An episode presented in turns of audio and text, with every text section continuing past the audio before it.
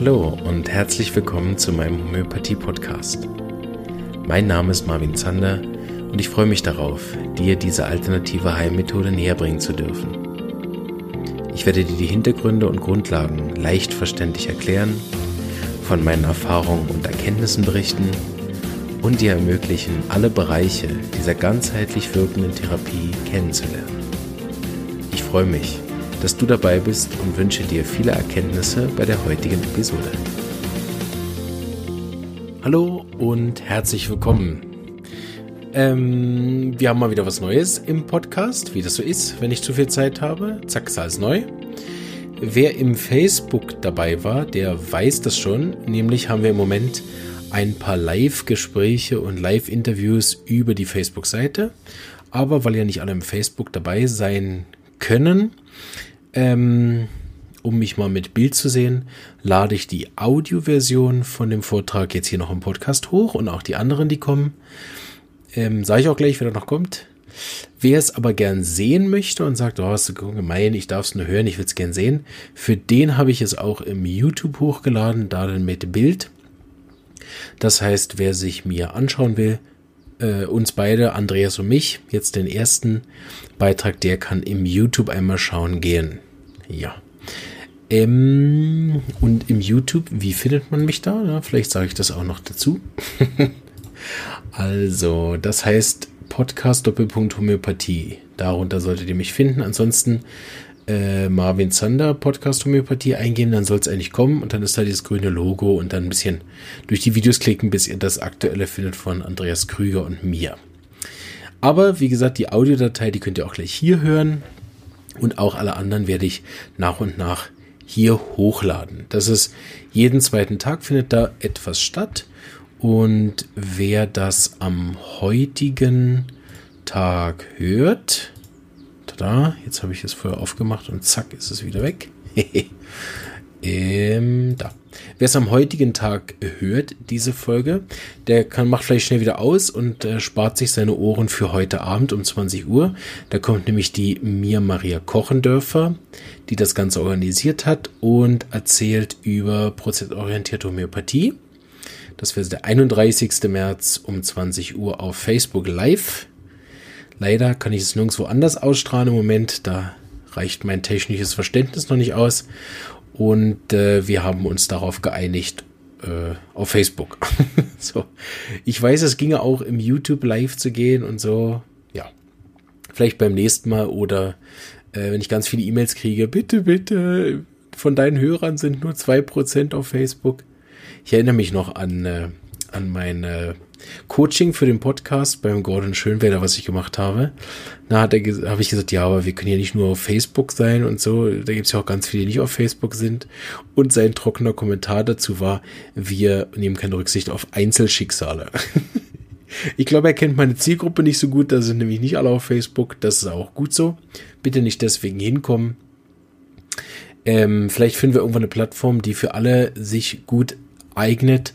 Auf YouTube ist mir im Moment zum Beispiel viel zu viel Werbung und ich bin gerade dabei, mir Vimeo anzuschauen, ob das was wäre. Aber im Moment ist es Facebook, das ist auch alles äh, recht bequem, ne, wie es dann so ist.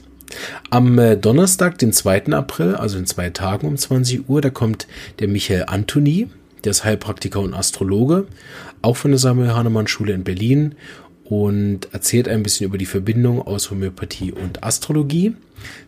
Dann am Samstag, den 4. April, also wieder zwei Tage später, kommt der Moritz Anderland. Der äh, wird auch über Homöopathie mit Verbindung mit anderen Heilmethoden sprechen und äh, ist der Assistent der Schulleitung an der Samuel Hahnemann Schule. Und last but not least kommt der Arne Krüger, der Bruder vom Andreas Krüger, den ihr jetzt gleich hören werdet. Also Andreas, den ihr jetzt gleich hören werdet, und der Bruder vom Andreas, der kommt am 6. April, das ist ein Montag, ist nochmal zwei Tage später, auch wieder um 20 Uhr, live im Facebook. Wer so dabei sein will, hat sich eingeladen. Wer keine Lust hat, live zu kommen, der verpasst die Möglichkeit, Fragen zu stellen und kann aber dann nachher den Audiobeitrag hier sehen und die Videos, die lade ich im YouTube immer direkt danach hoch. Die kann man sich also auch später anschauen. Ähm, den Podcast lade ich immer mal wieder hoch. Äh, Und nicht alle zwei Tage, wahrscheinlich. Gut. Ich weiß es selber nicht so genau. Gut, dann äh, will ich gar nicht mehr viel schwätzen und gerade den äh, Ring freigeben für den wunderbaren Vortrag von Andreas Krüger. Ähm, mit am Schluss auch einer aktuelleren Botschaft zum Thema Corona. Wenn ihr das in einem Jahr oder zwei hört, äh, hoffe ich, dass ihr euch fragt, was Corona, was war das denn? Muss ich erstmal googeln und das nicht so destruktiv in Erinnerung geblieben ist, wie das den Anschein macht. Ja, aber gut. Alles Gute, bleibt gesund und bis bald. Ciao. Sehr gut. Gut, ich würde sagen, wir fangen an. Hm? Super, ich freue mich. Also, 3, 2, 1, let's go. Let's go. Chaka. Ah, hallo und herzlich willkommen zu unserem oder zu meinem ersten äh, Live-Interview auf meiner Facebook-Seite. Das habe ich noch nie gemacht. Ich bin ein bisschen aufgeregt und hoffe, dass die Technik funktioniert, aber bisher sieht alles gut aus. Super. Und äh, wir haben ja eine ganze Reihe geplant. Da bin ich sehr aufgeregt, ob das auch alles klappt, bis dann zum letzten Termin dabei. Ich werde jetzt dein ganzes Team kennenlernen, Andreas. Da freue ich mich schon sehr drauf. Ja, die freuen sich auch schon riesig auf dich. Ähm, wir haben ja ein paar tolle Themen vorbereitet. Worüber reden wir heute? Du hast auch was vorbereitet? Du, ich bin einfach total offen für alle deine akuten Fragen. es geht ja um prozessorientierte Homöopathie. Genau. Und der Begriff Prozess bedeutet ja, dass man offen ist für alles und ständig bereit ist, alles, was ist, loszulassen, um sich ganz dem lebendigen Flow hinzugeben. Sehr gut. Dann fangen wir doch ganz homöopathisch an, und zwar ja. mit dem Auslöser. Wie bist du auf prozessorientiert gekommen? Ja, jetzt verschwindest du gerade. Ach, da bist du wieder. Gut. Du, äh, das ist eine ganz spannende Frage, weil es ist wesentlich unspektakulärer, wie man sich vielleicht vorstellen könnte. Es waren keine Channel-höherer Welten und es waren auch keine tiefen philosophischen Überlegungen, sondern der Grund war, wir saßen eines Tages mal zusammen der Hans-Jürgen 18 und die Maria Schäfken beim Essen und wir unterhielten uns darüber, dass wir immer wieder kritisiert wurden dafür, dass wir angeblich keine klassische Homöopathie machten. Mhm. Was ja eine ulkige Kritik ist, weil ich meine, ich habe klassische, was ist klassische? Mhm. Im herkömmlichen Sinne kentianische mhm. Homöopathie gelernt, weil so wie Hahnemann Homöopathie betrieb, in den letzten Pariser Jahren. Das wussten ja vor 30 Jahren die wenigsten, ja. Mhm. Weder, dass er nur noch Q-Potenzen benutzte, noch, dass er riechen ließ, noch, noch, dass er, so wie uns das ja jetzt Ewald Stötteler beibringt, auch mehrere Mittel gleichzeitig benutzte. Das war ja damals noch relativ unbekannt. Mhm. Also klassische Homöopathie war damals kentianische Homöopathie. Mhm. Und ich habe bei Lehrern gelernt wie Erik Schwarz, der hat uns durchs Repertorium geprügelt, mhm. ja. Also ich kenne das noch an einem Wochenende 25 Fälle mit dem mhm. Känzel repertorisieren, mit riesigen Repertorisationslisten und Häkchen machen. Und später kam dann die Leersche Lochkartei dazu. Mhm. Und leicht wurde es eigentlich erst leichter. Es ist ja nie ganz leicht nachdem ich in Bad Boll meinen ersten Computer, damals nannte man dieses Apple-Ding noch Schlepptop, mhm. weil er so schwer war, bekam. Und da war das erste Repertorium drauf, was ich kennengelernt habe. Mhm. MacRepertory. Aber äh, ich habe das ja auch ganz viele Jahre gemacht mhm. dass ich ganz, ganz klassisch kentianisch gearbeitet habe. Mhm. Wobei ich sagen musste, mein allererster Kontakt zur Homöopathie ging über Matthias Dorci, der ja äh, in dem Sinne kein klassischer Homöopath war, weil er ganz mhm. viel mit bewährten Indikationen arbeitete. Er arbeitete auch meistens mit mehreren Mitteln. Mhm. Bei Dorci fast so wie bei Stötteler, da hat sich so ein Kreis geschlossen, bekam fast jeder Patient sowas. Dorci nannte das nicht Miasma, Dorci nannte das Diathese, ein Mittel für die Diathese, für die angeborene Kranken, Krankheitsbereitschaft. Das war einfach miasmatische Ebene. Also so eine typische Dorci-Verschreibung äh, wäre Tuberculinum D200 einmal die Woche. Äh, dann hat der Patient immer wiederkehrenden Herpes immer wiederkehrend unglückliche Liebe. Da kriegt er dann meinetwegen eine D30 jeden zweiten Tag und durch die unglückliche Liebe ist er total schwach und kann sich nicht bewegen und dann hat er noch eine Ferrum, eine Acidum phosphoricum D6 dazu gekriegt, ja. Mhm.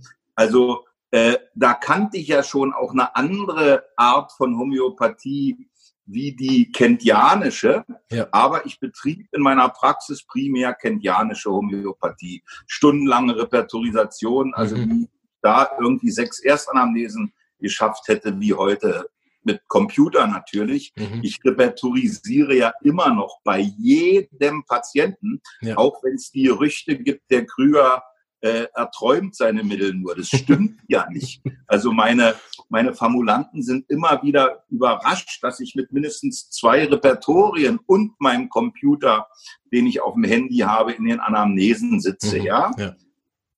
Wobei, ja, aber zur prozessorientierten Homöopathie. Und dann äh, bin ich ja nach Bad Boll gekommen, mhm. zu Jürgen Becker und Gerhardus Lang. Und da habe ich natürlich eine völlig andere Homöopathie äh, erlernt, wo es mhm. nicht nur um ein Krankheitssymptom ging, wo, sondern wo es um den Menschen ging, wo es um seine Geschichte ging, wo es um seine Biografie ging, wo wir angefangen haben, Arzneimittelprüfung zu machen.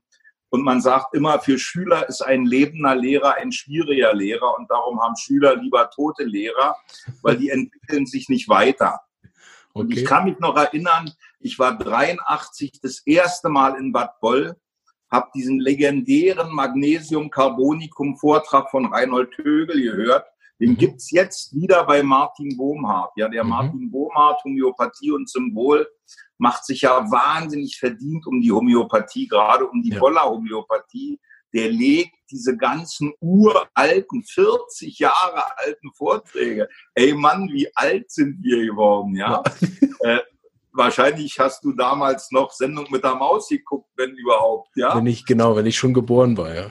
Wenn du schon geboren warst, das finde ich schon alles manchmal sehr irre. Martin hat jetzt gerade zur Corona-Krise äh, die Bryonia-Vorträge aus Bad Boll wieder mhm, aufgelegt. Habe ich gesehen, ja. Wo wir eine riesige Bryonia-Prüfung gemacht haben. Ganz spannend, kann ich allen wirklich nur empfehlen. Ja, aber weiter. Und dann hat sich die Homöopathie verändert. Und wie schon gesagt, lebendige Lehrer sind schwierig. Ich weiß, ich bin von meinem ersten Homöopathie-Seminar aus Bad Boll in die Samuel-Hahnemann-Schule gekommen. Meine Schüler saßen vor mir und ich habe sie angeguckt und habe gesagt, liebe Freunde, ab heute machen wir alles ganz anders. Und ich, bitte, ich habe gesagt, jetzt packt ihr mal eure Repertorisationsbögen alle weg und ich stelle euch hier mal einen Fall vor und ihr sagt mir mal, was fühlt ihr, wie resoniert ihr, was für Bilder kriegt ihr und die dachten alle, der Alte ist unter Drogen. Ja. War irgendwie Bad Boll ein Hippie-Camp. Pilze, LSD, weiß ich was. Und es war schon für viele Schüler von mir schwierig. Und es gab auch Schüler, die haben sich dann von mir abgewendet, mhm. weil diesen Schritt von Kent zu Becker konnten viele nicht nachvollziehen. Und es mhm. haben mir dann auch so manche Leute als einen Verrat einer reinen Homöopathie, was immer das auch ist, Wahrscheinlich ist das, was uns Stötteler jetzt beibringt, viel hahnemannischer wie das, was Kent gemacht hat. Aber darum geht's mir nicht. Ich will verbinden, ich will nicht trennen. Na, jedenfalls wurden wir dann immer wieder attackiert. Ja, ihr macht keine klassische Homöopathie, ihr, ihr macht keine klassische Homöopathie. Und dann saßen wir beieinander und ich will jetzt keine Legenden hier konstruieren, aber ich glaube, in diesem Nachdenken damit wir uns nicht immer wehren müssen dafür, dass wir keine klassische Homöopathie nennen. Vielleicht nennen wir das anders. Wir wollten es mhm. aber auch nicht Boller-Homöopathie nennen, ja. weil wir machten zwar äh, auch ganz viel Boller-Homöopathie, aber wir hatten natürlich auch unsere eigenen Impulse. Der Hans-Jürgen hat einen ganz starken psychotherapeutischen Hintergrund. Der kam aus dieser Bewegung mit der dynamischen Psychiatrie, Balengruppen, Schattenarbeit. Ich hatte damals meine ersten auch spirituellen Erfahrungen. Ich war in Rütte, initiatische Therapie, ich machte Zen und sowas alles. Und äh, wir waren schon Boller. Ich sage immer heute, ich bin der letzte Boller, weil alle anderen machen teilweise was anderes. Der eine ist jetzt Sankaranianer und der Jürgen Becker, der leider viel zu früh verstorben ist, hat ja nachher strenge äh, C4-Homöopathie gemacht. Mhm. Und ich weiß gar nicht, ob es noch einen gibt. vielleicht den Hans-Jürgen, äh, der noch wirklich, ich arbeite ja primär noch so wie vor 40 Jahren in Boll. Mhm. Ja. Äh, nur noch mal ein Wort zu Boll. Als klassischer Homöopath hatte ich ja immer so Anamneselisten. Ich mhm. habe wirklich so Fragen, also erstmal kam der Spontanbericht, alles klar, super. Und dann bin ich so meine Liste vorgegangen. Ja. Und in Bad Boll war das so eine Regel, dass der Jürgen sagte, seine Dozenten sollen auch Anamnesen machen, pora publicum, ja. Mhm. Also da saßen 100 Leute, da saß der Patient vor uns, saß die Riege unserer etwas lykopodischen Kollegen, so unter dem Motto, dieser Jungspund Krüger, was will der hier? Jetzt macht der hier noch eine Anamnese die ich nur gemacht habe, habe weil sich die anderen nicht gemeldet haben. Mhm. Äh, als Jürgen fragte, der macht dann Anamnesen, weil damit machte man sich auch verletzlich. Genau. Man muss sich natürlich zeigen und das vor genau. 150 Leuten und dennoch die Kollegen und dennoch die Meister. Ja. Aber da ich immer alles mache, was meine Meister sagen, da bin ich halt calciumcarbonischer, pulsatillerischer, lakaninischer Doppelkrebs. Habe ich gesagt, na gut, Jürgen, ich mache die. Und dann saß ich da vorne, hatte meinen Anamnesebogen in der Hand und der Jürgen war ja ein, ein, ein sulfurischer Lehrer, ja, mhm. der manchmal auch so, so didaktisch hochwertvoll und so ein bisschen triezte. Und mit einmal griff der nach vorne und riss mir den Anamnesebogen aus der Hand. Mhm. Und saß das erste Mal vor einem Patienten ohne Anamnesebogen. Was soll ich machen? Was soll ich machen? Was soll ich machen?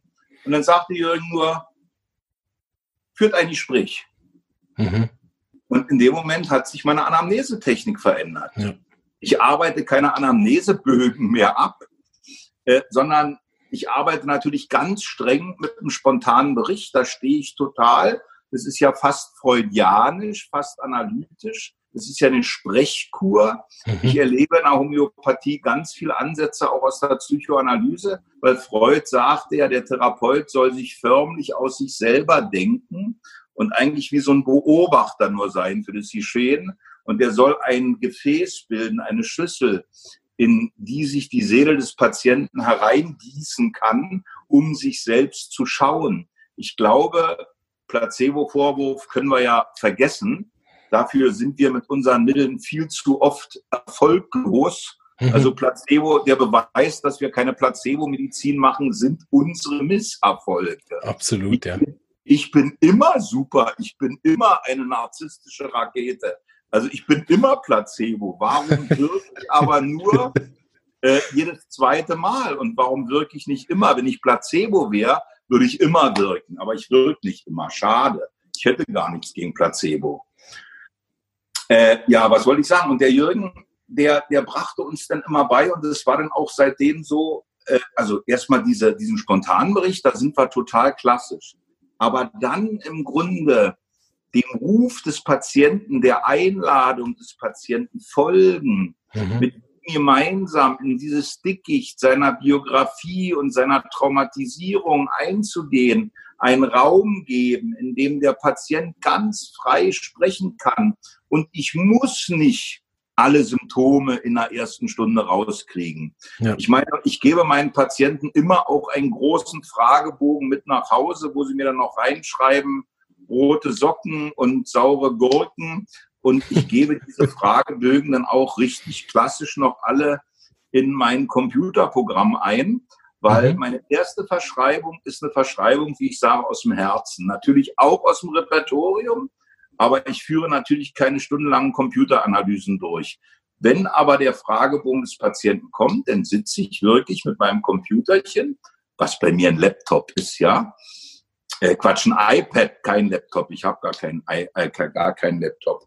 Ich arbeite entweder mit dem iPhone oder mit dem iPad und gebe dann schon auch mal die wichtigsten Symptome ein. Aber primär versuche ich mich und das ist auch was, was typisch ist für die Prozesshomö äh, prozessorientierte Homöopathie. Wir verlassen uns eigentlich darauf, dass sich der Patient nicht versteckt. Mhm. Er maskiert sich auch nicht. Manche Homöopathen sagen ja, man muss dem Patienten die Maske vom Gesicht reißen, irgend sowas, ja. Wir gehen davon aus, und das habe ich von Jürgen Becker gelernt, dass der Patient in der Anamnese förmlich nach dem Mittel ruft. Ja Also wir müssen nur hinhören. Mhm. Er wird das Mittel fast wörtlich nennen. Er sagt vielleicht nicht Medurino, Medurino, Medurino, Medurinum, aber er sagt geil, gigantisch. Mhm. Alexis Dorbas, ich bin ein Tzatziki. Irgendwie sowas, ja. Tzatziki, Zirtaki. Wenn es dreimal gesagt wird, weiß ich, dass ich schon mal ganz doll nach Medurinum gucken muss. Also wir haben dann, weil wir gesagt haben, wir machen keine psychologische Homöopathie, das stimmt nicht. Wir machen auch keine Traum, Homöopathie, das stimmt auch nicht. Wir verordnen ganz viel nach Träumen, aber nicht eben nur. Und dann haben wir gesagt, wir machen eine Homöopathie, die ist in Bewegung. Mhm. Die versucht, die Bewegung des Patienten zu erkennen, sich dieser Bewegung anzupassen, nicht primär Symptome wegzumachen, ja. was ich natürlich auch will, sondern den, die Bewegung des Patienten und Krankheit ist für mich Fixation, Krankheit ist für mich unterbrochene Bewegung. Man könnte mhm. sagen, unterbrochene Hinbewegung zu einem Zustand, wo ich bin, wie ich gemeint bin. Unverleugnet mit all meinen Ressourcen, gezündet, ja. glückselig, kreativ, magisch und wollüstig. Und wenn da eine Bewegung stoppt, wenn es hier zu einer Fixation kommt, ist in meinem Weltbild das Symptom ein Hinweis, wo die Fixation ist, mhm. die ohne diesen Prozess des Patienten äh, verhindert. Und da will ich hin. Ich will mit meinen Mitteln dem Patienten helfen, sich an diesen Prozess, sich an diese Bewegung zu erinnern, ja. Mhm. Und da will ich unterstützen. Wenn dabei Symptome verschwinden, wunderbar. Aber ich bin jetzt nicht jemand, der sagt, die Therapie ist erfolgreich, wenn die Symptome weg sind. Ich kenne Leute, da sind alle Symptome weg, aber die sind noch genauso bescheuert wie vorher. Ja? Äh, für mich ist für mich ist, und da habe ich auch ein Dogma, wobei die prozessorientierte Homöopathie ist eigentlich ziemlich anarchistisch und dogmenfrei. Aber mein Dogma ist, Freiheit ist Heilung. Und mhm. Heilung ist Freiheit. Es war mal so ein ganz initiatischer Traum, wo diesen Satz der Ramana Maharshi zu Bert Hellinger sagt und er sagte, du lebst noch, Bert, sagst du dem Krüger. Und der Satz hieß, Heilung ist Freiheit und Heilung, Freiheit ist Heilung. Und wenn wir heil und frei sind, dann ist alles möglich. Wir können aber auch alles in mildiglicher Heiterkeit und fröhlicher Gelassenheit lassen. Mhm. Und das ist das, was ich will. Und da haben wir uns dann eben geeinigt. Wir nennen es prozessorientierte Homöopathie. Ich mhm. habe mich später in den Jahren danach ganz viel mit Gestalttherapie von Friedrich Perls beschäftigt. Vielleicht würde ich es heute Gestalttherapie nennen, ja, äh, weil es mir auch darum geht, Gestalten zu schließen, erledigt die Geschäfte zu befrieden, loszulassen, dass wir wirklich in einen Zustand kommen, wo alles möglich ist, wo wir keine Fixationen haben. Ich könnte meine Homöopathie auch heute Körper, Psycho, therapeutische Homöopathie nennen. Ja. Aber der Prozess, und das finde ich so toll, ich hatte letztens mal ein ganz süßes Erlebnis, kommt ein älterer Kollege zu mir, Andreas, Andreas, ich verdanke dir, bum, bum, bum, oh, narzisstischer Input hoch 10. Und ich freue mich, ich freue mich. Ja, in Boll habe ich dich kennengelernt. Das hat meine ganze Homöopathie verändert. Habe alle deine CDs gehört, alles. Da ich, boah, toll, freue ich mich. Schön. Und dann sagt er, ja, und ich mache seit 15 Jahren strenge prozessorientierte Homöopathie. Habe ich ihn angeguckt, habe ich gesagt, sei mir nicht böse, aber das geht nicht. Man kann nicht streng prozessorientiert sein, das kann man nicht. Man kann streng hahnemannianisch arbeiten ja. oder streng konstitutionsorientiert oder streng organotrop, das kann man streng machen. Ja. Aber Prozess geht nicht streng, weil streng ist nicht Prozess. Streng mhm. ist Fixierung. Streng ist Dogma und damit nicht prozesshaft. Ja. Das bedeutet, der prozesshafte Homöopath muss im Grunde bereit sein, wenn es dem Prozess des Patienten dient und seinem eigenen, das ist auch ein Unterschied. Ich kann kentianische Homöopathie machen, es gibt so eine Kollegen. Und ich habe nicht ein einziges Mittel bis jetzt genommen in meinem Leben, ja. Ich war nicht in einer Supervision. Hörst du mich noch? Ja. Marvin? Ja, alles Du hörst mich, ja? Einfach weiter. Super. Und ich muss überhaupt keinen Prozess machen. Ich muss mich auch nicht verändern. Ich muss auch nicht gesund werden. Und trotzdem kann ich streng kentianische Homöopathie machen. Mhm. prozessorientierte Homöopathie geht nicht streng und prozessorientierte Homöopathie geht nicht ohne eigenen Prozess. Okay, ich ja. meine, ich sage immer, ich bin der meist therapierteste Mensch, den ich kenne. Ich sage nicht der besttherapierteste. Ja. Dafür habe ich noch zu viel machen. Aber ich bin mit Abstand der meist therapierteste. es gibt fast keine Therapiemethode, die ich nicht kenne. Äh, ja. Oft sind meine Therapien gescheitert, aber das eine oder andere hat sich dann doch irgendwann mal erledigt. Mhm. Und dadurch weiß ich, dass jeder Mensch andere Dinge braucht, um gesund zu werden. Jeder Mensch braucht auch andere Homöopathien. Ach ja, und der Jürgen Becker, das fand ich einen total tollen Satz von Jürgen Becker. Der hat mal gesagt, und wenn man mich fragt, sag mal den entscheidenden Satz zur prozessorientierten Homöopathie. Jürgen Becker hat gesagt, ein Therapeut kann seinen Patienten nur so weit begleiten und führen, wie er selbst einen Weg gegangen ist. Mhm. Also das heißt, Prozess bedeutet selbst Weg gehen. Und ich habe das auch mit den homöopathischen Mitteln erlebt. Ich habe ja in Boll zehn Jahre lang eigentlich keine eigene Therapie gemacht, mhm. sondern der Jürgen hat mir bei jedem Seminar einen Auftrag gegeben zur Erforschung eines Mittels und darüber habe ich dann einen Vortrag gehalten. Die hatten ja mhm. zweimal im Jahr Bad Boll. Ich war zweimal 14 Tage immer in Bad Boll, einmal zu der Woche von Jürgen.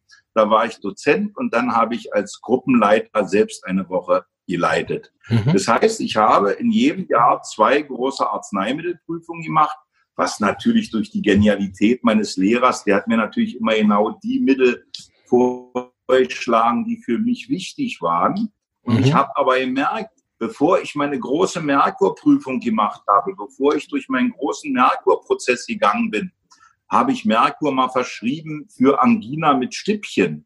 Ja. Aber diese ganzen Themen, der innere Kannibale, der innere Zombie, die kannte ich gerade nicht. Stimmt was nicht mit unserer Verbindung, Marvin? Ja, bei dir, ist die, bei dir ist die Verbindung leider nicht so gut, zeigte mir an.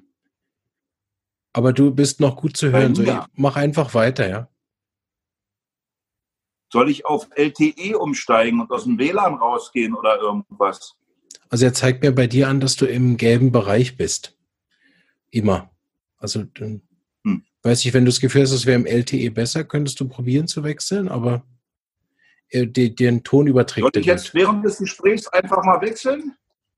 Ja, mal gucken. Du, ich kann es probieren. Sonst kommst du einfach wieder rein. Gut, ich probiere mal. Warte.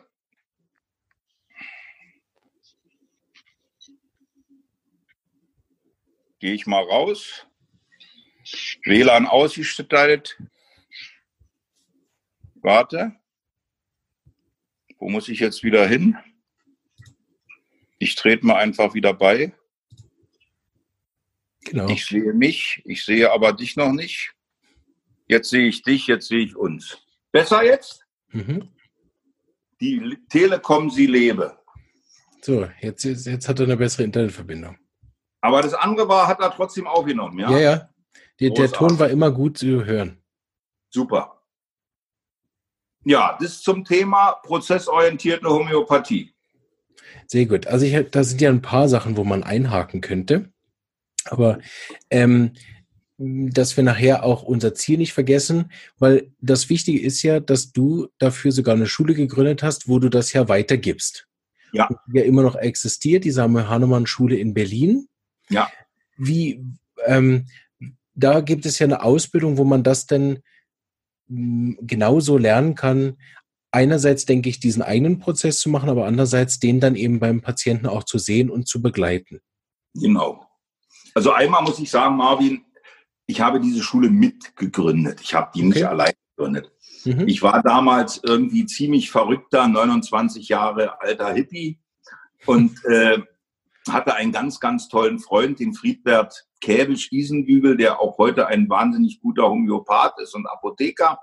Und der schlug mich dem Präsidenten unserer Berliner Heilpraktiker vor, dem Karl Friedrich Liebau, weil die mhm. Berliner Heilpraktiker gerade vorhatten, eine Schule zu gründen. Mhm. Und dann sagte der Friedbert, ey Mann, da kenne ich einen von meiner Heilpraktikerschule, der ist zwar ein bisschen irre und ein bisschen durchgeknallt, aber irgendwie macht der tolle Vorträge, hat und tolle Gedanken. Mhm. Und dann bin ich dahin eingeladen worden zu so einer Gründungssitzung und dann saßen da die ganzen alten Heilpraktiker, auch der Berliner Oberhomöopath, äh, ganz strenger Kentianer und ähnlich wie Kent, der ja Swevenborgianer war. Kent hatte ja ein bisschen rechtslastigen Guru, den Emanuel Swevenborg, sehr schwierige Person. Mhm. Und äh, die saßen da alle, der Kollege machte 40 Jahre Homöopathie und dann kam irgendwie hier Hula Hula Krüger an, in roter Bomberjacke und mit dem roten Ring, äh, Quatsch, mit dem roten Ohrring im Ohr und erzählte denen irgendwas von Menschenbild und initiatischer Therapie. Aber dieser Karl Friedrich Liebau, der fand mich irgendwie richtig klasse. Mhm. Und darum sagte der Andreas, zusammen mit einem sehr erfahrenen, auch wirtschaftlich sehr erfahrenen Kollegen, weil Wirtschaft ist etwas, ich kann kaum äh, richtig bezahlen, ja. Aber äh, sagte der Andreas, ich mache dich hier mal zum Politkommissar. Du bist für die Ideologie dieser Schule zuständig und äh, ja, leg mal los. Und dann dachte ich, jawohl, wir machen hier Boller Homöopathie. Sprich, wir machen hier eine ganz lebendige, wobei zum Anfang haben wir ja noch streng kentianisch gemacht. Voll kam ja erst zwei Jahre später. Und dann habe ich diese Schule mitgegründet. Und inzwischen haben wir seit, wir sind jetzt bei Kurs 37 und mhm. haben inzwischen Hunderte von Heilpraktikern in die Welt hinaus entlassen, wo die da ihr segensreich machen, äh, ihr segensreiches Arbeiten machen können. Und wir bilden nicht nur in Homöopathie aus, wir bilden auch in chinesischer Medizin aus, mhm, ich gesehen, qualifiziert ja. in Naturheilkunde, generell in Leibarbeit, in Körperpsychotherapie. Aber die Homöopathie ist schon unser absoluter Schwerpunkt. Ich weiß gar nicht, ob es noch einen Ort auf dieser Welt gibt, vielleicht irgendwelche Universitäten noch in Mexiko oder Argentinien oder Indien, wo du so viele Stunden Homöopathie lernst, ja. Gucke mal, unsere Schüler haben jede Woche oder jede zweite Woche fünf Stunden Theorie. Mhm. Dann haben unsere Schüler jede zweite Woche fünf Stunden Arzneimittellehre. Mhm. Dann haben unsere Schüler jede Woche Supervision, wo die eigenen Prozesse angeguckt werden. Mhm. Dann haben unsere Schüler die Möglichkeit, von Anfang an zu Anamneseübungen zu gehen, die unsere Sarah Riedel anbietet. Unsere Schüler haben von Anfang an die Möglichkeit, in unser Schulambulatorium zu gehen, wo mhm. man wirklich für wenig Geld hochqualifizierte Therapie kriegt. Mhm. Und dann kriegen unsere Schüler dann zusätzlich noch im zweiten Jahr Großgruppenanamnesen, ja, und können bei mir in der Praxis formulieren und kriegen dann im Grunde auch das Ambulatorium im dritten Jahr, mhm. wo sie unter meiner Supervision und unter der äh, Supervision von anderen erfahrenen Kollegen selbst behandeln. Mhm. Sie haben dann noch einmal im Monat eine Ambu-Gruppe, sie haben Ambu-Supervision. Also das ist wirklich ein Homöopathiestudium, was aber den eigenen Prozess ganz in die Mitte des Themas stellt. Mhm. Also wenn es irgendwann bei uns mit einem Patienten mal nicht so läuft, wie wir wollen, dann gucken wir natürlich auch, haben wir nicht das richtige Mittel. Aber wir gucken auch, was macht denn das mit mir? Wo bin ich da? Wie gehe ich mit diesem Thema um? Wenn der immer von Kannibalen träumt und ich immer nur Angst kriege, dass er mich gleich anbeißt, dann kann ich ihm nicht helfen, seinen inneren Kannibalen zu nehmen. Mhm. Wenn ich aber dieses Thema der Gewalt, Stramonium, Merkur, Acidum nitricum, Acidum fluoricum in mir angeguckt habe und in mir integriert habe, dann kommt der Patient und erzählt mir mit einmal ganz anders davon. Mhm. Ich habe das ja ganz oft erlebt, dass Patienten zu mir kommen und sagen, Herr Krüger, ich war schon ein paar Jahre in homöopathischer Therapie, hat aber nicht so richtig geholfen. Ich habe äh, meinem Patienten, meinem Therapeuten aber auch nicht äh, erzählt, dass ich schon seit zehn Jahren ein Liebesverhältnis mit meinem Goldhamster habe. Äh, was ja ein wichtiges Symptom ist, ja.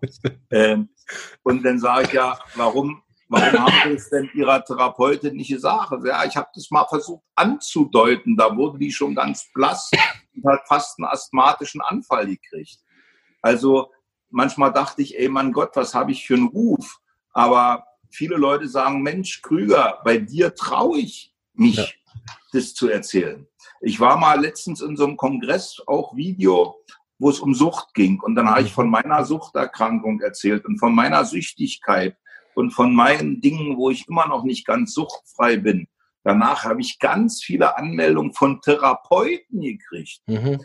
die gesagt haben, ey Mann, Krüger, du hast mir so gefallen, weil du so von deinen eigenen Problemen geredet hast, von deinen eigenen Knoten, die immer noch nicht gelöst sind. Dir traue ich mich jetzt mal von meinem Goldhamster zu erzählen. Mhm, ja. ja, das zum Thema prozessorientierte Homöopathie, Samuel Hahnemann Schule. Sehr gut. Und ähm, wo ich gerne nochmal einhaken würde, ist, was du am Anfang gesagt hast, dass man den Prozess bei dem Patienten ja auch erkennt, also diese Hinbewegung, das hast du so schön gesagt, so wie man gemeint ist. Ja. Und das mache ich ja im Prinzip einerseits bei den Studenten, aber andererseits entdecke ich es auch beim, beim ähm, Patienten. Und was ich rausgehört habe, ist, dass es sehr individuell ist. Aber kannst du trotzdem ähm, sagen, wie, wie wird das zum Beispiel im Unterricht gemacht, dass der individuelle Prozess vom Studenten dann ähm, einerseits erkannt wird? Ist das immer noch in einer Anamneseform oder wie kann ich mir das vorstellen, dass das im, Inter im Unterricht stattfindet? Das finde ich sehr also, spannend. Im Unterricht findet natürlich primär, also man muss Folgendes sagen. Mein Unterricht findet immer mit einem Kreis begonnen statt. Mhm. Das sieht also ich mache ja keine Frontalunterrichte ja, genau. mehr.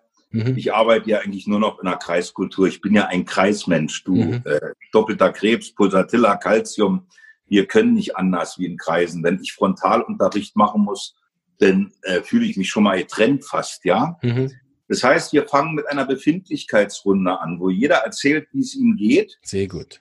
Und wo auch jeder ja. erzählt, was das Arzneimittel, wenn wir zum Beispiel den zweiten Termin gemacht haben, beim letzten Mal mit ihm gemacht hat. Wow. Weil was ich von Jürgen Becker erlebt habe, und ich halte ja jetzt hier für diese Corona-Krise jeden Tag meine Arzneivorlesungen bei mir auf meinem, äh, ja, auf genau. meinem Kanal, also auf meinem YouTube-Kanal.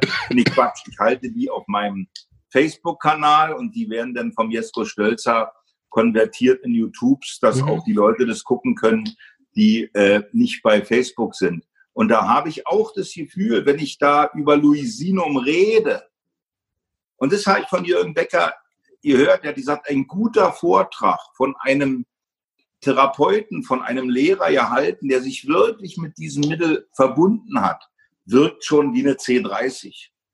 Mhm. Und wenn du richtig gut beieinander bist, wirkt es auch wie eine C200 oder eine LM30, also mhm. potenzorientierte Didaktik. Und wenn ich nicht gut dabei bin und wenn ich das Mittel nicht kenne, dann ist es vielleicht nur eine C6, ja. Das heißt, da fängt ja Prozess schon an. Die Leute okay, kommen ja. durch unsere Arzneimittelvorlesung in ihre Geschichten. Das bearbeiten wir, soweit es die Zeit zulässt, im Unterricht. Ja. Aber dann haben sie ja noch ihre Supervision, wo sie mhm. genau mit diesen Themen hingehen und wo sie denn von so wunderbaren Supervisoren wie Florian Brohn oder Eckhard Demel genau da abgeholt werden. Mhm. Also man könnte sagen, die Samuel Hahnemann-Schüler brauchten fast gar keine eigene homöopathische Therapie, weil die Arzneivorlesung und guck mal, ein Teil der prozessorientierten Homöopathie, wo wir wirklich sagen können, es ist ein Alleinstellungsmerkmal, außer Schattenarbeit, ja, die Schattenarbeit finde ich nochmal sehr besonders und auch diesen Aspekt der demokratischen Medizin. Mhm. Ich glaube, darüber wird ja die Mia Koppendorfer noch viel reden mit dir. Mhm, genau. Weil die ist ja eines unserer unbeschreiblichsten Medien, die wir haben, was Patiententestung angeht. Mhm. Da kann die noch viel mehr darüber erzählen wie ich. Aber ähm, was ich sagen wollte, oh, jetzt habe ich den Faden gerade verloren wo komme ich gerade her mit Urinum-Symptomen? Nein, dass, dass, der, dass der Student sozusagen ja immer wieder durch die Supervision bereits schon diesen Prozess hat durch die Arzneien. Genau, und die verlieren auch während der Vorlesung Symptome. Das ist völlig irre. Ja. Es gibt ein schönes Leitsymptom. Samuel Hahnemann Schule und Krüger Vorträge bessern. Könnte man nachfragen im Repertorium. Weil ich habe es erlebt, dass Leute im Grunde mal Gasthörer waren bei uns an der Schule. Ja oder zu den Homöopathietagen gekommen sind und mich vier Wochen später angerufen haben, wie gesagt, Herr Krüger, nachdem ich deinen Vortrag gehört habe, mein Ohrensausen ist weg. Was war denn das? Ja. Sag ich, naja, entweder es war die Wirkung des Mittels oder es war die Wirkung von Krüger. Mhm. Bei welchem Mittel hast du dein Ohrensausen verloren? Bei Silicea. Sag ich, na, dann probier jetzt erstmal Silicea. Mhm. Und wenn es nach 14 Tagen nicht wieder besser ist, dann nehmen Medurinum 200. Mhm. Weil Medurinum ist das wichtigste Mittel Krüger. Entweder Krüger macht Asthma und Krüger macht Übelkeit. Dann geht es um den medurinischen Krüger Schatten. Ja. Krüger sieht ja heute auch aus wie eine Orange. Ja, äh, oder Krüger heilt. Mhm. Dann ist es auch oft Medurinum. Ich meine, es gibt noch andere Mittel in dem kleinen Repertorium, Folgen von Krüger, ja? Okay, ja. Äh, oder äh, Besserung durch Krüger. Da gibt es noch Pulsatilla, Calcium, Laclupi. Aber ich habe ganz oft erlebt, dass Leute Symptome kriegen bei meinen Vorträgen, Medurinum, oder sie sind nach den Homöopathietagen vier Wochen geheilt von ihren Beschwerden.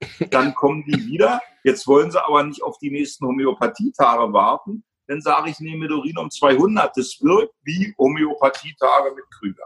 Spannend, ja. Sehr gut. Ich finde es sehr interessant. Wir ich, machen ich, für jedes Mittel, das, entschuldige, bevor ich es vergesse, jedes Mittel machen wir eine Heilreise zu den mhm. Mitteln. Wir betreten in unserer Seele den Raum dieses Mittels. Wir heilen in uns. Da gibt es ja bei Martin Bohmhardt auch Dutzende von Arzneimittelreisen, ja. Mhm. Oder bei unserem Videokurs. Jedes Mittel hat eine Arzneimittelreise. Also jeder Samuel Hahnemann-Schüler macht zu den wichtigsten 24 Polykresten eine sogenannte Heilreise. Und diese Heilreisen, das kennen wir ja aus dem Mikrocoaching, ja, mhm. wo dir ja auch die Dr. Schamfuß eine Menge nochmal erzählen wird. Das sind ja Heilhandlungen, mhm. magische Heilhandlungen, wo, und es ist wie eine Hochpotenz einer Arznei. Sehr interessant. Ich finde es gut. Ich habe das auch versucht, bei unseren Studenten so ein bisschen anzuregen, noch ein bisschen auf Granit gestoßen, weil das nicht das Konzept unserer Schule ist. Aber er hat mich jetzt heute nochmal motiviert, weil ich finde es immer so spannend, wenn man selber von seinem Prozess erzählt vor den Studenten, dann können sie einerseits die Arznei besser speichern. Wenn man das aber dann in der Runde schafft, dann hat man, nimmt man ja bereits so viele Informationen mit, wo ja dann auch äh, andere Studenten ja nochmal ganz anders reden als der Patient. Also man lernt ja die anderen Prozesse gerade auch noch mitzuerkennen, zu verfolgen und hat ja, wenn ich dann die Schule verlasse, habe ich ja nicht nur die Patienten gesehen, sondern auch die Entwicklung von Leuten, die mich wie viele Jahre begleitet haben? Wie viele Jahre ist es insgesamt? Dreieinhalb Jahre. Genau. Und, und allein das was ich mitnehme, scheint mir, also wenn ich mir das vorstelle, großartig zu sein. Ich will mal klein, ein kleines Beispiel nochmal geben zur prozessorientierten Homöopathie und auch zu dieser, ich nenne es mal magischen Didaktik, die wir haben. Nicht alle unsere Schüler werden super Homöopathen. Es gibt auch Schüler, die werden chinesische Mediziner, Chiropraktoren, Osteopathen etc. etc. Mhm. Hörst du mich noch gut? Ja, super. Alles super. Alles super, prima. Du weißt doch, Pulsatilla, ich brauche immer die lächelnden Augen okay. meines Gegenübers. Marvin, ich harre auf dein Leuchten. Sehr gut. Gut, weiter. Und ich hatte meinen Schüler, der hat mich total gemocht und wir sind total gut miteinander umgekommen, äh, um, umgekommen, umgegangen. okay. Aber repertorisieren, das war nichts für den. Und ach, der war einfach ein Handwerker, der ist Chiropraktiker geworden, der ist Osteopath geworden. Dann ist er ins Erzgebirge gezogen, hat eine Praxis aufgemacht, hat 50 Patienten am Dach gesehen, ja, und war ein richtiger Heilhandwerker im besten Sinne. 20 Jahre später habe ich den getroffen, sagte Andreas, ich weiß, es ist nicht klassisch. Sag du, klassisch bin ich auch nicht, ja. Sagte aber, ich verschreibe ganz oft Homöopathie. Sag ich, na toll, das war doch nicht so dein. Sagt er, nee, aber ich habe bei dir 30 Arzneireisen gemacht. Mhm. Und die habe ich mir später alle bei Martin Bohmart gekauft und immer mal wieder gehört. Und mir passiert was völlig Irres. Wenn ich an meinem Patienten arbeite und der hat nur pro Patienten eine halbe Stunde, dann erinnert er sich beim Behandeln, beim Berühren seines Patienten ganz oft an Themen einer Arzneireise. Mhm. Also man könnte sagen, der berührt den Patienten und hört förmlich, gib mir Pulsatilla, gib mir Pulsatilla, gib mir Pulsatilla. Oder der berührt den Patienten und hat mit einmal irgendwie Bilder von Dirndl, großen Kühen, äh, äh, Schokolade äh, mit Sahne oder, oder, oder, oder, oder, ja. Mhm. Creme fraiche mit Löffeln gegessen. Irgend und dann denkt er, ey Mann, das kenne ich doch, das habe ich doch bei der Arzneimittelreise zu Pulsatilla damals gemacht. Ja. Also der betreibt im Grunde eine 30-Mittel-Homöopathie mhm. und die Mittel erfühlt er. Die rufen ihn regelrecht, wie wir ja bei der Leibtherapie auch üben, den Ruf des Leibes. Und es gibt ja dann in der C30. Ja. Es gibt ja in der C30 jeden zweiten Tag bis zur nächsten Chiropraktiksitzung. Interessant. Und er sagt, er erlebt teilweise Verläufe, mhm. die ein reiner Chiropraktiker nie erleben würde, so, mhm. ja. Also auch das ist eine Form von prozessorientierter Homöopathie. Das ist etwas, was, was äh, ich als junger Homöopath immer noch als, als These sehr, sehr weit vor mir hertrage, weil ich das so einen wichtigen Punkt finde, dass eben, wenn ich das Individualitätsgesetz als Homöopath als Grundlage nehme, dann ist eben auch der Ansatz für jeden Patienten einzigartig und dann ist auch der Therapeut einzigartig. Es kann dann gar nicht die Homöopathie geben, sonst würde ich mein eigenes Grundgesetz nicht ernst nehmen. Ne? Du, es gibt, ich glaube, Herbert Fritsche war es Leider wird er ja auch innerhalb der klassischen Homöopathie nicht so richtig geehrt, finde ich. Bei uns an der Schule ist Herbert Fritsche unser Haus- und Hofphilosoph. Mhm. Er hat ja dieses wahnsinnige tolle Buch über Hahnemann und die Apostel der Homöopathie geschrieben. Äh, Idee und Wirklichkeit der Homöopathie, das beste Buch über Homöopathie und Hahnemann, was ich jemals gelesen habe. Der hat dieses wahnsinnig tolle Buch hier geschrieben, der geisteswissenschaftliche Hintergrund der Homöopathie, die Erhöhung der Schlange. Mhm. Und äh, der Fritsche hat mal gesagt, es gibt nicht die Homöopathie. Es gibt nur die Homöopathien, die von den Homöopathen praktiziert werden. Ja. Eigentlich hat jeder Homöopath sich immer natürlich nach dem Ähnlichkeitsgesetz richtend, mhm. aber eine andere Form mit diesem Ähnlichkeitsgesetz umzugehen. Ja. Und das finde ich so toll und das lehren wir bei uns an der Schule. Und das Interessante ist, wir haben ja an der Schule äh, sechs Homöopathiedozenten mhm. äh, und jeder ist da völlig anders. Mhm. Also ich bin wahrscheinlich noch der bollerischste von allen. Und dann haben wir eine Kollegin, die Brigitte Kramp, die sehr strukturiert ist und auch sehr, die hat auch zehnmal so viele Homöopathiebücher gelesen wie ich, ja. Mhm.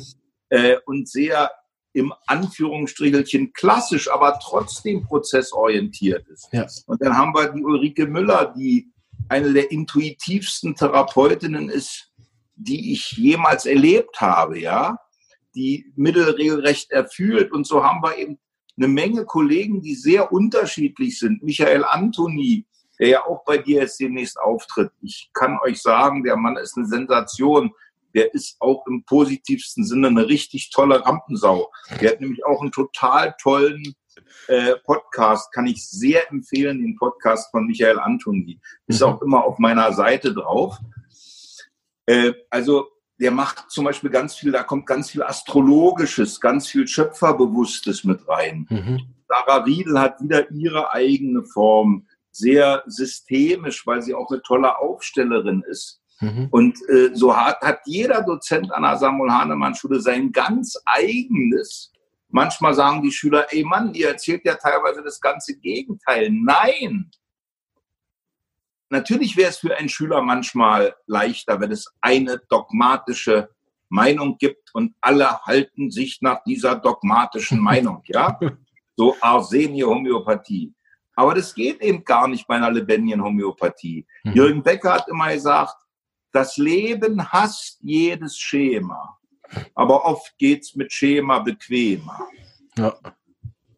Und ich meine, das erleben wir jetzt ja gerade bei dieser Krise oder wir erleben das ja ganz oft in der Schulmedizin. Es gibt eine Richtlinie und wenn ich mich nach der Richtlinie halte, dann bin ich relativ schuldlos. Mhm. Weil wenn ich der Richtlinie folge, ich gebe jetzt das und das Antibiotika, ich gebe jetzt das und das Psychopharmaka, ich schicke hier halt Deutschland erstmal in die Quarantäne, dann halte ich mich ja an die Richtlinie. Ja. Selbst wenn dabei irgendwie 100.000 Tischlerbetriebe den Bach runtergehen. Egal, ich habe mich an die Richtlinie gehalten. Genau. Wenn der Patient unter Antibiotika stirbt, nicht schön, aber ich hatte mich an die Richtlinie gehalten. Ja. Wenn ich nicht Antibiotika gebe, sondern Belladonna C6 und der Patient stirbt, habe ich Probleme und habe vielleicht gleich einen Regress, ja? Mhm. Also ganz viel wird gemacht aus Angst. Es könnte etwas Böses passieren, wenn ich mich nicht an die Richtlinie halte. Mhm. Also in der Medizin wird ganz oft aus Angst agiert. Ja. Und in einer prozessorientierten Homöopathie, und da machen wir uns auch angreifbar, wir entwickeln uns auch selbst. Ey Mann, ich bin doch das beste Beispiel. Äh, mit einmal kam vor drei, vier Jahren Ewald Stötteler in mein Leben. Und der Mann hat mich total beeindruckt.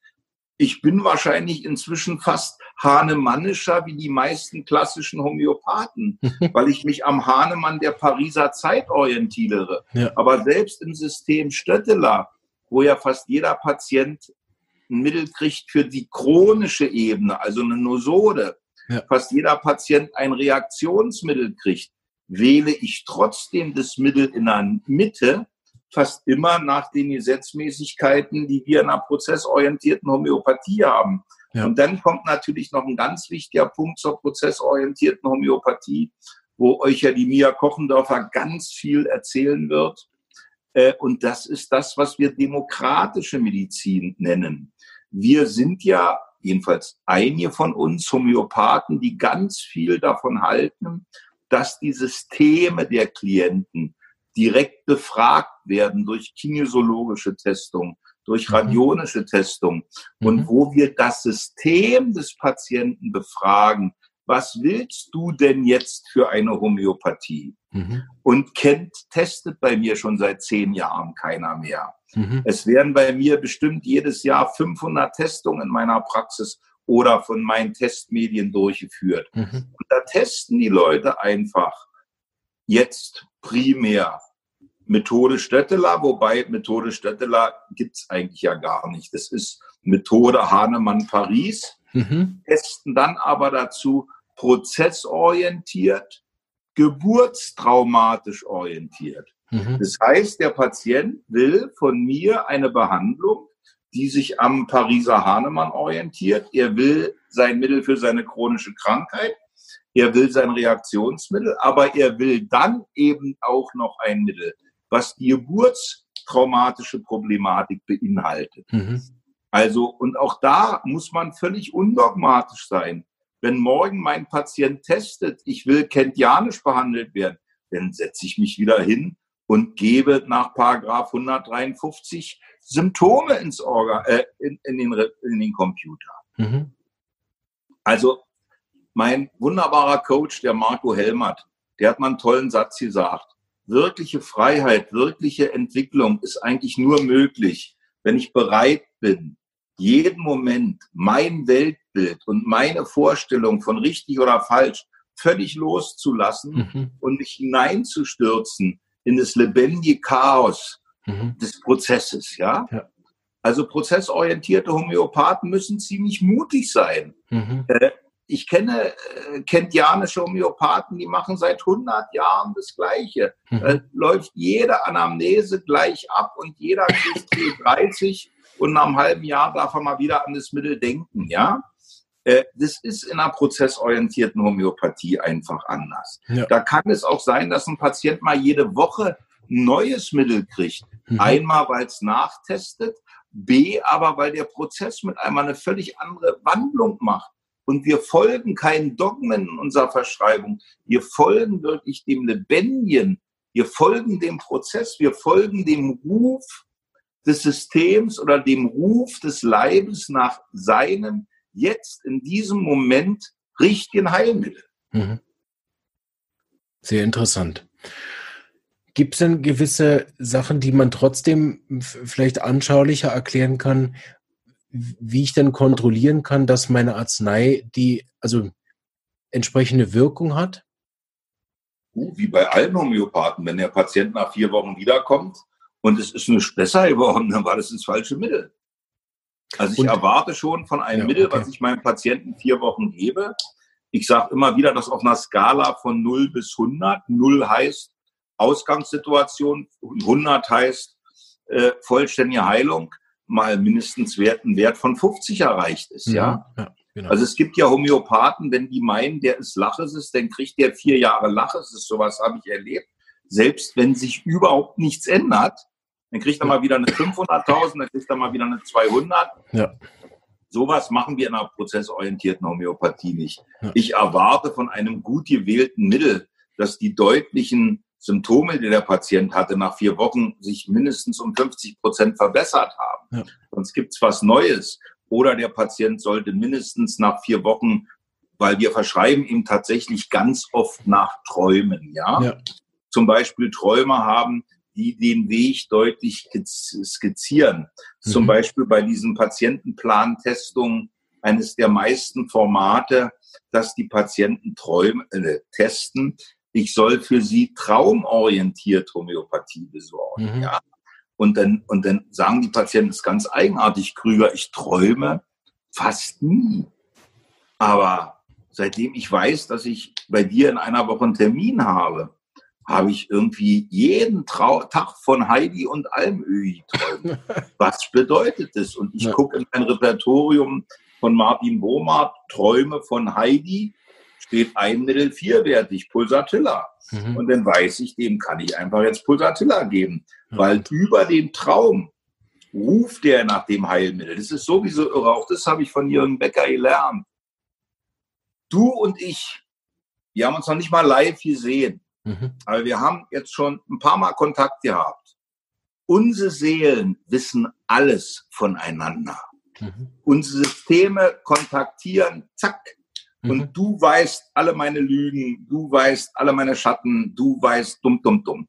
Vielleicht nicht in deinem Tagesbewusstsein, aber mindestens in deinem Unbewussten. Mhm. Also wenn du jetzt zur Mia Kochendörfer oder wem auch immer gehen würdest und sagen würdest, teste mir mal meinen individuellen Kurplan. Mhm. Für alle, die wissen wollen, was das ist, man kann auf meine Seite gehen, also Heilpraktiker Andreas Krüger Berlin, kann da anklicken äh, Testplan, Testchart und dann sieht man, was meine Tester alles bei den Patienten testen. Mhm.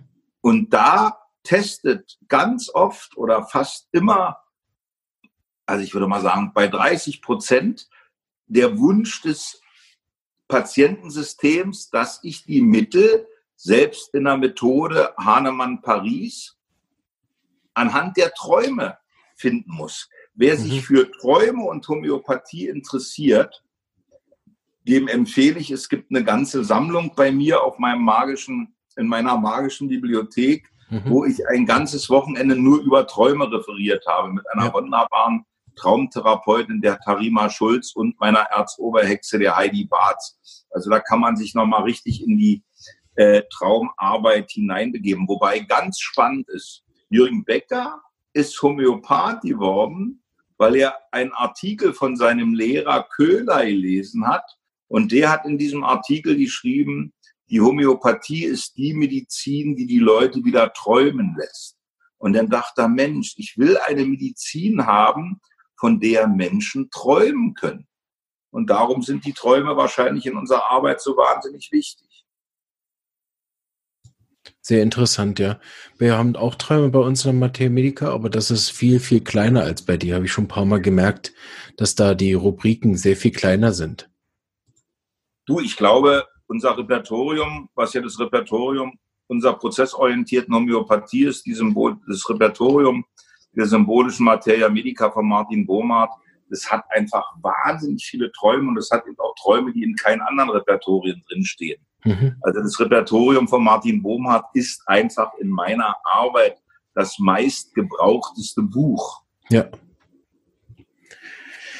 Super, lass uns ein bisschen zu Ende kommen. Ich könnte mit dir zwar ja. noch zwei Stunden weiterreden, Wir aber sind ja noch jung. Genau. Ähm, und das Thema, was du so ein bisschen vorgeben hast, und ich denke, das ist eigentlich ein super Abschlussthema, dass wir da noch mal ein paar Minuten drauf verwenden, ist ja. die Botschaft von Corona, es war noch nie so wichtig, gute Heilpraktiker und Homöopathen auszubilden. Ja. Ende doch damit. Ja. Äh, es gibt ja manche Homöopathen, die haben immer wieder gesagt, ja, und wenn alles zusammenbricht, dann werden sie schon sehen, was sie an uns haben, ja. Mhm. Also ich habe immer wieder von Homöopathen gehört, ja, jetzt erkennen sie uns zwar nicht an, aber wenn alles zusammenbricht, ja, wenn die ganze Medizin zusammenbricht, dann sind wir Homöopathen die letzten Aufrechten. Und ich habe mal gesagt, Kinder, ich will nicht, dass die Welt zusammenbricht, nur dass die Homöopathie äh, anerkannt wird. Ja. Bitte, bitte, bitte, lass die Welt doch so bestehen. Ich will auch nicht, dass wir als Homöopathen anerkannt werden, weil wir denn die letzten zehn Prozent unserer Bevölkerung mit unseren Mitteln retten. Wenn uns Frau Dr. Merkel endlich mal bittet, also mich ja sowieso, und ich bin ja Heilpraktiker, darf gar keine Corona behandeln. Aber es gibt ja wunderbare homöopathische Ärzte, die dürfen genau. das. Sprich, ich als Heilpraktiker darf mich um den Prozess eines gesunden Immunsystems kümmern. Darf mhm. ich ja. Das ist ja nicht verboten. So. Und äh, manche, manche haben richtig so ein bisschen so ein Lieber auf die Katastrophe gehabt. Ja, so ja. nach der Zombie-Katastrophe, wir Homöopathen haben die entscheidenden Mittel. Ich dachte immer, das ist mir einfach zu spooky, das will ich nicht. Nee. Aber meine Hoffnung, meine Hoffnung, mein Benefit, und darum ist Corona für mich fast ein Guru, ein Lehrer ist, dass es nie wieder eine Zeit geben wird, wo keine Delfine im Lido von Venedig mehr schwimmen, mhm. weil das finde ich wirklich irre. 14 Tage Corona und es schwimmen wieder Delfine in der Bucht von Venedig. Mein Gott, ist das schön, wie schnell sich unsere Mutter Gaia erholt. Da mhm. waren schon 100 Jahre keine Delfine mehr. Ja. Mit einmal sind die wieder da. Also für mich ist ja Corona eine große didaktische Aktion, die Mutter Gaia gestartet hat, dass wir endlich mal begreifen, dass wir diesen Planeten vergewaltigen, dass wir diesen Planeten kaputt machen mit unserer ganzen Lebensführung, mit unserer kapitalistischen Gesellschaftsordnung, mit unserer mangelnden Solidarität zueinander, Flüchtlingskrise, alles, ja. ja. Corona zeigt, ihr könnt eure Grenzen nicht abriegeln. Ich komme überall durch. Ich habe mal einen wunderbaren Vortrag gehört über von Elisabeth Kübler-Ross, mhm. der großen Sterbeforscherin ja. Zum Thema AIDS. Die hat mal gesagt, die Antwort auf AIDS ist bedingungslose Liebe. Darum hatte ich auch nie Angst vor AIDS-Kranken. Mhm. Hab mit AIDS-Kranken von einem Teller gegessen, kein mhm. Problem. Mhm. Bedingungslose Liebe also fast richtig merkuriell, ja. Mhm. Und ich glaube, das ist die Botschaft von Corona. Wir müssen wieder anfangen, diesen Planeten bedingungslos zu lieben. Mhm. Und ich meine, Hahnemann war Freimaurer. Es ja. waren damals Revolutionäre, alle großen Revolutionäre damals waren Freimaurer. Ja. Und wir wollen uns freimauern, wir wollen uns nicht bryonisch einmauern. Mhm. Gerade haben wir angefangen, uns einzumauern an der griechischen Grenze, an der Grenze zu Ungarn und dann kommt Corona und sagt, ich sage jetzt nicht dieses Wort, ich besorg's euch, ich ja. zeige euch, einmauern geht nicht. Einmauern wird das Problem auch nicht lösen. Das Problem löst bedingungslose Liebe und Delfine im, im Lido von, nicht Lido oder Lago oder wie diese Bucht heißt, von. Venedig. Das ist das eine. Und das zweite ist, und da bin ich wirklich bedingungslos vor Hoff, äh, nicht besinnungslos vor Hoffnung, wie Wolf Biermann mal in einem schönen Lied sang. Äh, ich hoffe, ich hoffe wirklich. Und ich finde den Herrn Droste ganz sympathisch. Ich mag den, diesen Obervirologen hier bei mhm. uns. Ich mag den wirklich. Und ich mag auch Frau Merkel. Ich mag die wirklich, ja. Aber ich wünsche mir, dass die das schaffen, irgendwann mal in einem Kreis zu sitzen wo auch vielleicht Friedrich Graf mit beisitzt. Ja. Wo unsere Frau Dr. Bandelin mit beisitzt, mhm. dass sich Frau Merkel nicht traut, mit so einem verrückten Stadtschaman und Homöopathie-Freak äh, sich beraten zu lassen, wie von mir, das will ich ja alles verstehen, muss sie ja nicht, dafür ist der Krüger zu verrückt. Aber es gibt ja ganz seriöse, wunderbare Homöopathen, Warum lässt man nicht den Norbert Enders wieder einfliegen von den Philippinen oder den Wolf Bergmann aus, aus Freiburg? Es gibt ja ganz tolle homöopathische Ärzte, die könnten Frau Merkel so viel helfen. Mhm. Und die sind genauso schlau wie Herr Droste. Das wünsche ich mir. Ich wünsche mir, Rudolf Steiner hat mal einen ganz wichtigen Satz gesagt. Und der ist für mich die tiefste Hoffnung. Und ich versuche wirklich, ich versuche um die Wirklichkeit, um das Wirklichkeitsverständnis von Herrn Spahn zu ringen. Ich versuche auch, um das Wirklichkeitsverständnis von Herrn Söder zu ringen. Weil ich weiß, Liebe und Freiheit entsteht nur da, und das ist jetzt der O. Steiner Text, wenn wir um das Verständnis des fremden Wollens ringen. Mhm. Und im Augenblick erlebe ich, hier sind die Zahlen, ihr seid alle schwachsinnig. Und wer irgendwas gegen diese Zahlen sagt, ist ein potenzieller Massenmörder. Mhm, ja. Und man sieht ja, wie Leute, die außerhalb des Mainstreams stehen, sofort die Keule kriegen. Ich traue mich schon gar nicht, sowas teilweise zu liken. Ich bin Pulsatilla, ich bin Calcium, ich will keine Shitstorms. Mhm. Ich habe mich darauf jetzt verlegt, nur noch an einer positiven Zukunft äh, zu arbeiten. Natürlich mhm. muss ich manchmal einfach was liken, weil mhm. ich finde, ey Mann, es ist mutig, was der Mann sagt. Und selbst wenn es falsch wäre, es ist mutig.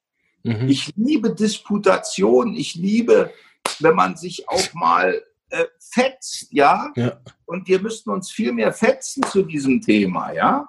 Aber ich merke, dass alle im Augenblick nur handeln aus Angst, bloß nichts falsch machen, weil dann mache ich mich äh, angreifbar. angreifbar. Ja, genau. Und es ist furchtbar, das kann nicht der Weg sein. Es ist total unfreimaurerisch. Ja. Da hätte unser Hahnemann sofort gesagt, ihr seid doch wohl alle bescheuert, ja? Also ich traue mich fast gar nicht zu sagen.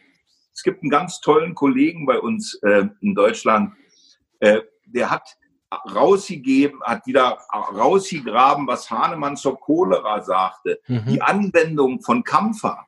Also mhm. jetzt nicht in C200, wie dieser wunderbare Kollege genau. jetzt gerade im Iran diese ganzen Leute da heilt mit Camphora. Ja. Super.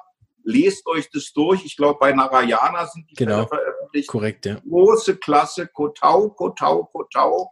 Also darum habe ich auch vor dieser Krankheit überhaupt keine Angst.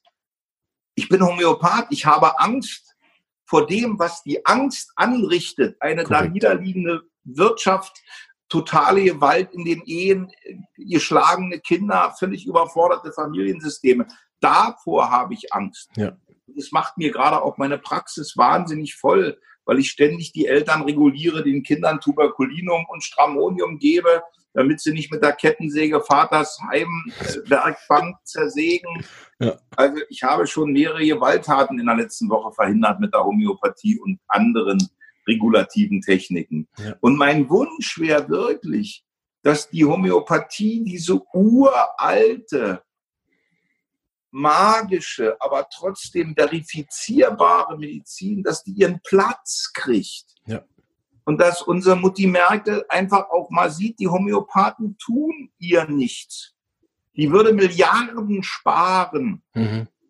Selbst wenn das nicht immer hilft, aber ich hatte letztens mal ein Gespräch mit jemandem von einer großen deutschen Krankenversicherung. Unvorstellbar wäre das gewesen, noch vor fünf Jahren. Mhm. Der hat, ich sage jetzt weder Namen noch Amt, der hat meinen United for Heal Kongress gesehen, wo ich angedeutet habe, dass manche Homöopathen meinen, dass Bryonia ein Mittel sein könnte, Genius epidemicus etc.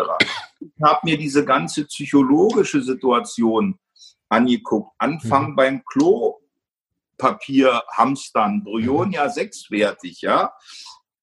Und habe gesagt, ja, Bryonia fühlt sich gut an. Dann sagt er, na ja, und könntest du denn mal zu so einer Sitzung da von unserer Versicherung oder von unserer Krankenversicherung kommen und es mal meinen Kollegen erzählen? Und wir könnten doch unseren Patienten kostenlos jetzt mal Bryonia C30 äh, zukommen lassen. Ich dachte, öffentliche Krankenversicherung? äh, hatte der eine Marienerscheinung? Nimmt der gerade Drogen? Nein, ich weiß, die sind hilflos und der hofft, dass das denen Milliarden erspart, was es wahrscheinlich so ja tun würde. Mhm. Wobei ich darf es ja nicht behandeln. Aber das wäre so ja Prophylaxe. Und dann habe ich aber gesagt, nee, nee, nee, nee, nee, nee, ruf mal beim Zentralverein homöopathische Ärzte an, lass dir dann kompetenten Kollegen sagen, der kleine Schatz-Schamane Krüger ist wahrscheinlich nichts für eine Beratertätigkeit bei so einer Krankenversicherung. Aber das wünsche ich mir. Ich meine, eins muss ich wirklich sagen. Das Schlimmste, was passiert nach Bryonia C30, ist, dass nichts passiert. Ja, genau. Wenn wir aber dadurch 20 Tage kürzere Quarantäne hätten, zehn Kinder weniger, die aus dem Fenster geworfen worden sind, tausend Ehen weniger, die geschieden worden sind und vielleicht 100 Leute weniger, die an ihrer Lungenentzündung gestorben wären, dann wäre das doch der größte Segenszug, ja. den die Homöopathie jemals gehabt hätte. Und was ganz lustig ist, die Idee von Hahnemann, die ist ja aufgenommen worden. Hahnemann hat ja richtig eine Schrift gemacht über die Anwendung des Kampfers bei Cholera. Mhm. Und bei der, das hat dieser Kollege ganz schön gepostet, dessen Frau näht jetzt Kampfersäckchen. Und dann haben die tatsächlich bei der spanischen Grippe sich so Kampfersäckchen umherhangen. Und angeblich, jetzt sagt natürlich die Wissenschaft, da gibt's keine richtigen Statistiken drüber. Aber angeblich haben die, die diese Kampfersäckchen getragen haben, viel weniger schwere Grippen gekriegt wie die normalen. Also, ey Mann, da gibt es so viele Möglichkeiten. Ja. Und wir haben so tolle Homöopathen, großartige Homöopathen, anthroposophische Mediziner, chinesische Mediziner. Ich wünsche mir als Benefit dieser Erkrankung, dass die Delfine in der Bucht von Venedig bleiben weil das wäre ein Zeichen, die haben was gelernt. Wenn die nach vier Wochen wieder weg sind, weil da wieder diese riesen Kähne kommt, dann kommt in einem Jahr der nächste Corona. Mutter Gaia hat die Nase voll, die sagt, ihr macht mir meinen Planeten nicht mehr weiter immer kaputt. Vorher schaffe ich euch ab. Und das Zweite ist, ich möchte, dass Herr Droste und einer unserer führenden Homöopathen oder mhm. Homöopathinnen ja gemeinsam um ihr gegenseitiges, selbst wenn sie einen fremden Willen haben oder ein anderes wollen, dass sie beide darum ringen. Und ich finde den Droste so sympathisch, ja. Und sein Nachfolger in seinem Institut, wo er war, bevor er nach uns Berlin, der ist ein total toller, das sind tolle Menschen. Ich glaube nicht, dass das alles Pharmaagenten sind. Mhm. Ich glaube das wirklich nicht. Da gibt es ja die wildesten Verschwörungstheorien. Da würde ich mich sofort vor Herrn Droste stellen würde sagen, ey Mann, du hast die Wahl der Waffen, aber du nimmst diesen Vorwurf gegen diesen Mann zurück. Ich halte Herrn Drost dafür total ehrlich und total seriös. Aber er hat seine Form des Denkens. Korrekt, und in dieser Form des Denkens kommen Kampferbeutelchen einfach nicht vor. Ja. Da kommt auch Camphora C30 nicht vor. Da kommt auch nicht Luisinum. Ich finde diese Erkrankung total luetisch. Was hier passiert, alles wird zerstört, ja. ja genau. Äh, ey Mann, ja. das wünsche ich mir. Und wir das ist für ja mich der Heilungsschritt von Corona. Und mit allen Homöopathen, mit denen ich spreche, ist ja auch ganz klar, wir wollen ja auch nichts ersetzen oder, oder irgendwas dafür abschaffen, wenn wir mitarbeiten dürfen. Nein! Ne? Es würde ja nur schon reichen, wenn der Patient die exakt gleiche Behandlung bekäme, die er aktuell bekommt, plus. Plus. Es geht ja nur um Plus, oder? Und es ist noch so kostengünstig, dass man nicht mal sagen kann, wir könnten uns das nicht leisten ich würde das umsonst machen. Korrekt, ja. Das kommt noch weißt dazu, ja.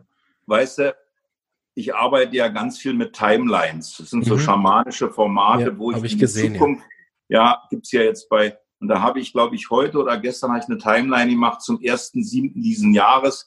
Corona-Krankheit ist überwunden. Und bei meinen Timelines gibt's an jeder zweiten Ecke eine homöopathisch chinesisch naturerkundlich radionisch begleitete Volksambulanz. Ja? Großartig. Mobil? Natürlich schicken wir die Erkrankten zu den Ärzten und ins Krankenhaus. Super. Bei uns im anthroposophischen Krankenhaus Havelhöhe haben sie eine wunderbare Corona-Ambulanz gemacht. Ja. ja. Aber wir könnten auch testen, brauchst du eine Vorbeugung? Ist für dich gut, Nelken zu lutschen oder nach Rosina Sonnenschmidt alle drei Stunden zwei Tropfen Eukalyptus zu nehmen? Oder ein Kampferbeutelchen. Die nähen unsere Engelwölfe und unsere SHS-Homöopathen gerne, ja? ja? Lasst uns drei Millionen Kampferbeutelchen verteilen. und trotzdem können wir Antikörpertests machen. Korrekt, ja, genau. Ich finde es so schade, dass wir darauf verzichten. Möge doch Melanie, Frau Dr. Merkel, im Traum erscheinen und sagen, ja. ey Mann, du bist so eine tolle Frau, so emanzipiert, so wie ich damals auch war. Ja. Trau dich doch zu sagen, du holst dir auch mal die Homöopathen oder die chinesischen Mediziner oder die klassischen Naturerkundler. Einfach mit ins Boot, das wäre doch super. Das wäre super. Vielen Dank, Andreas. Es hat Du, mir wieder danke dir. eh gut getan, mit dir zu reden. Da bin ich immer hinterher wie so ein bisschen beschwingt. Freue ich mich. Ähm, Vidorinum C200, beschwingt nach Krüger. ich danke auch allen Zuschauern. Wir hatten relativ viele, Andreas. Sage ich dir Oh, nachher noch. toll. Es waren wirklich äh, einige dabei. Wir haben auch alle, der vorzu Martin war dabei, der hat ein paar Links gepostet schon. Die sind auch fast alle da dabei, was wir erwähnt haben. Also auch allen, die zugeschaut haben, vielen Dank, dass ihr dabei wart. Das hat uns beiden sehr viel Spaß gemacht. Ich glaube, das hat man Fand ich gemerkt. total prima. Das Video bleibt auf dem Kanal für immer, solange Und der du kannst Kanal auch da ist. teilen auf meinen Kanal jetzt. Genau, du kannst es nachher noch teilen. Und es Super. wird auch für die Leute, die nicht im Facebook sind, nachher die Audioformat im Podcast erscheinen und ich werde das Video auf äh, YouTube hochladen, dann kannst du es da noch dir hinzufügen. Super, freue ich mich riesig. Danke an alle und äh, einen schönen Abend. Bis Ja, äh, und vor dir nochmal Chapeau, Chapeau, Chapeau für deinen Mut, mit Krüger so ein Video zu machen. gerne. Also, ciao, ciao, mach's gut. Tschüss. Ciao.